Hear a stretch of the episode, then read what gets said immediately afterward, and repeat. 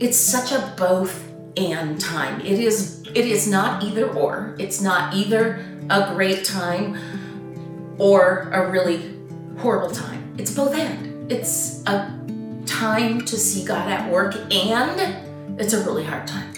Welcome to a special edition of the Jesus Calling Podcast to help you find peace in uncertain times.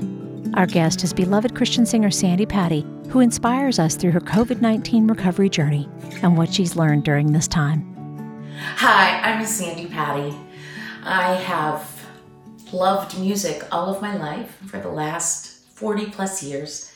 I've had the awesome privilege of telling about God's love through music. About three weeks ago from today, that would have been around March the ninth, I started feeling really symptomatic. I had been doing some traveling. It felt great until then. But when I came home from the weekend of traveling, uh, Don, my husband, picked me up from the airport and he said, "We are going to the doctor." So I immediately went to our uh, primary care physician. He did a flu test, strep test, pneumonia, all of that was negative. And we went home just to kind of rest. But a week went by and I wasn't feeling any better. Don was starting to feel a little symptomatic and we both began to have a temperature. A week after we had seen our primary care, it was suggested we go to the emergency room. So we did, because they were the ones who had the covid nineteen test.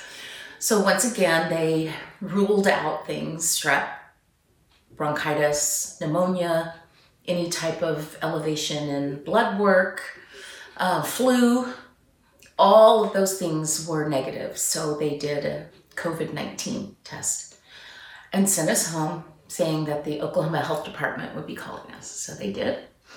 The next day, they didn't test on because they assumed proximity. Um, He was, if I was positive, he would be positive. And again, they didn't have a lot of tests. So they were only testing the worst cases as they would present. So they called me the next day and said I was positive and told me everything to do, which now we've heard on the news, but to stay at home, quarantine yourself, um, you know, don't drink, eat after anybody else, don't be even near anybody.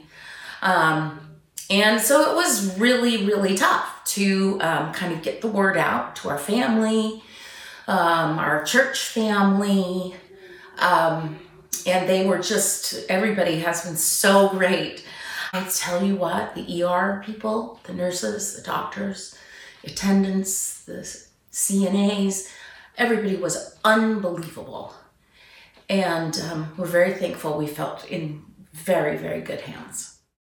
The biggest change was seeing how this has impacted our kids, to be real honest. We have uh, four kids who are pregnant right now. One who lives in, or two who live here in Oklahoma City, one who lives in Nashville, and one who lives in Indiana.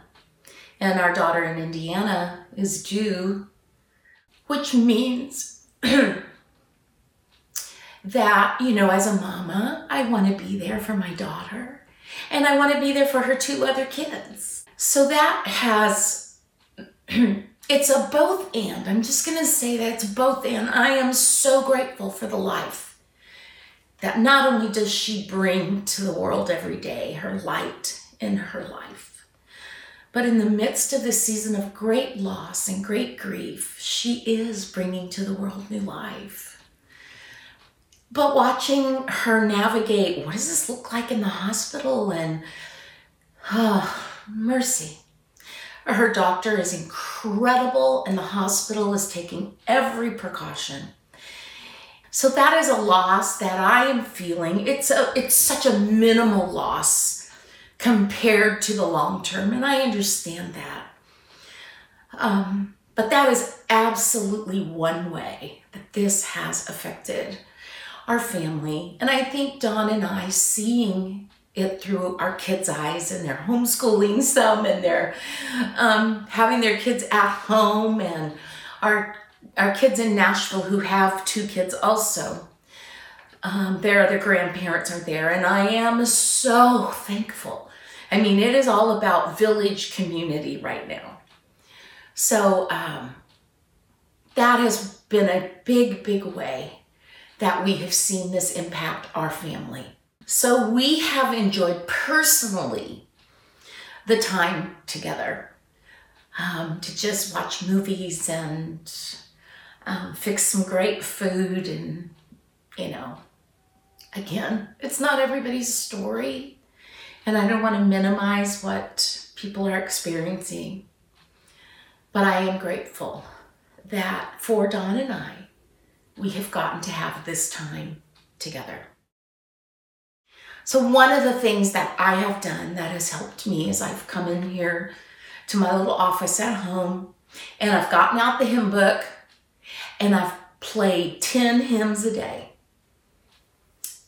I didn't sing them because I couldn't. I was crying, but I kept looking at the words.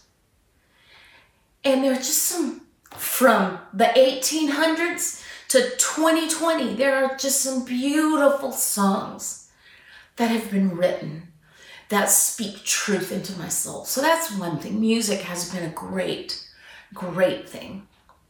Humor has been fabulous. I have a group of girlfriends, and we just send silly, goofy things to each other. And that has been a really powerful thing, just to be able to laugh and, and go, "Ooh, girl, that word, that is good." So that has been really sweet. But for me also, and I don't want to sound trivial at all, but I have gleaned so much from the stories of God's word. And the, most of the people all throughout God's word that God ended up really using mightily were the ones that had a really hard time. One thing that I shared with somebody, they said, "I feel all these feelings, but I don't know how to verbalize them." I said, "Let me just give you a thought. Get the Psalms and read them out loud." Because David, bless him, bless him, bless him, he can go from, "Lord, you are my, the most mighty God, you are my rock," to, "Where are you, God? Do you even see that I exist?" And there's there's power in reading God's word out loud, and the Psalms really give voice to a lot of our feelings. You guys, I have been reading Jesus Calling for a very, very, very long time, over ten years. Maybe fifteen. And it is amazing to me how it is so spot on for what we're going through. And Sarah Young had no idea that the coronavirus was going to be here in twenty twenty. She wrote, I think, what God gave her, inspired her to write. So I just want to read you August the tenth. Oh, the three verses that she pulls from, Psalm one nineteen, Ephesians five, Psalm fifty-two, and Romans twelve. Jesus Calling is such a sweet word every day because it is as though Jesus were speaking directly to our soul using these scriptures. So here's what August the tenth has to offer. Relax. Let's just stop right there. Let's just stop right there. Like, she could have just said relax and be done. Okay, here we go. Relax in my healing, holy presence. Allow me to transform you through this time alone with me. As your thoughts center more and more on me, trust displaces fear and worry. Your mind is somewhat like a seesaw. Time spent with me not only increases your trust, it also helps you discern what is important and what is not. energy, and time are precious, limited entities. Therefore, you need to use them wisely, focusing on what is truly important. As you walk close to me, saturating your mind with the scripture, I will show you how to spend your time and energy. My word is a lamp to your feet. My presence is a light for your path. Father, I just seal this time in your name, and I ask, God, that you continue to guide us, that you continue to be a lamp so we can see just what the next step should be. You've given us faith, Father, but you've also given us wisdom. So may we exercise your wisdom in this season, and may we remember the best place to start is just centering our hearts in your presence. In the name of the Father, and the Son, and the Holy Spirit.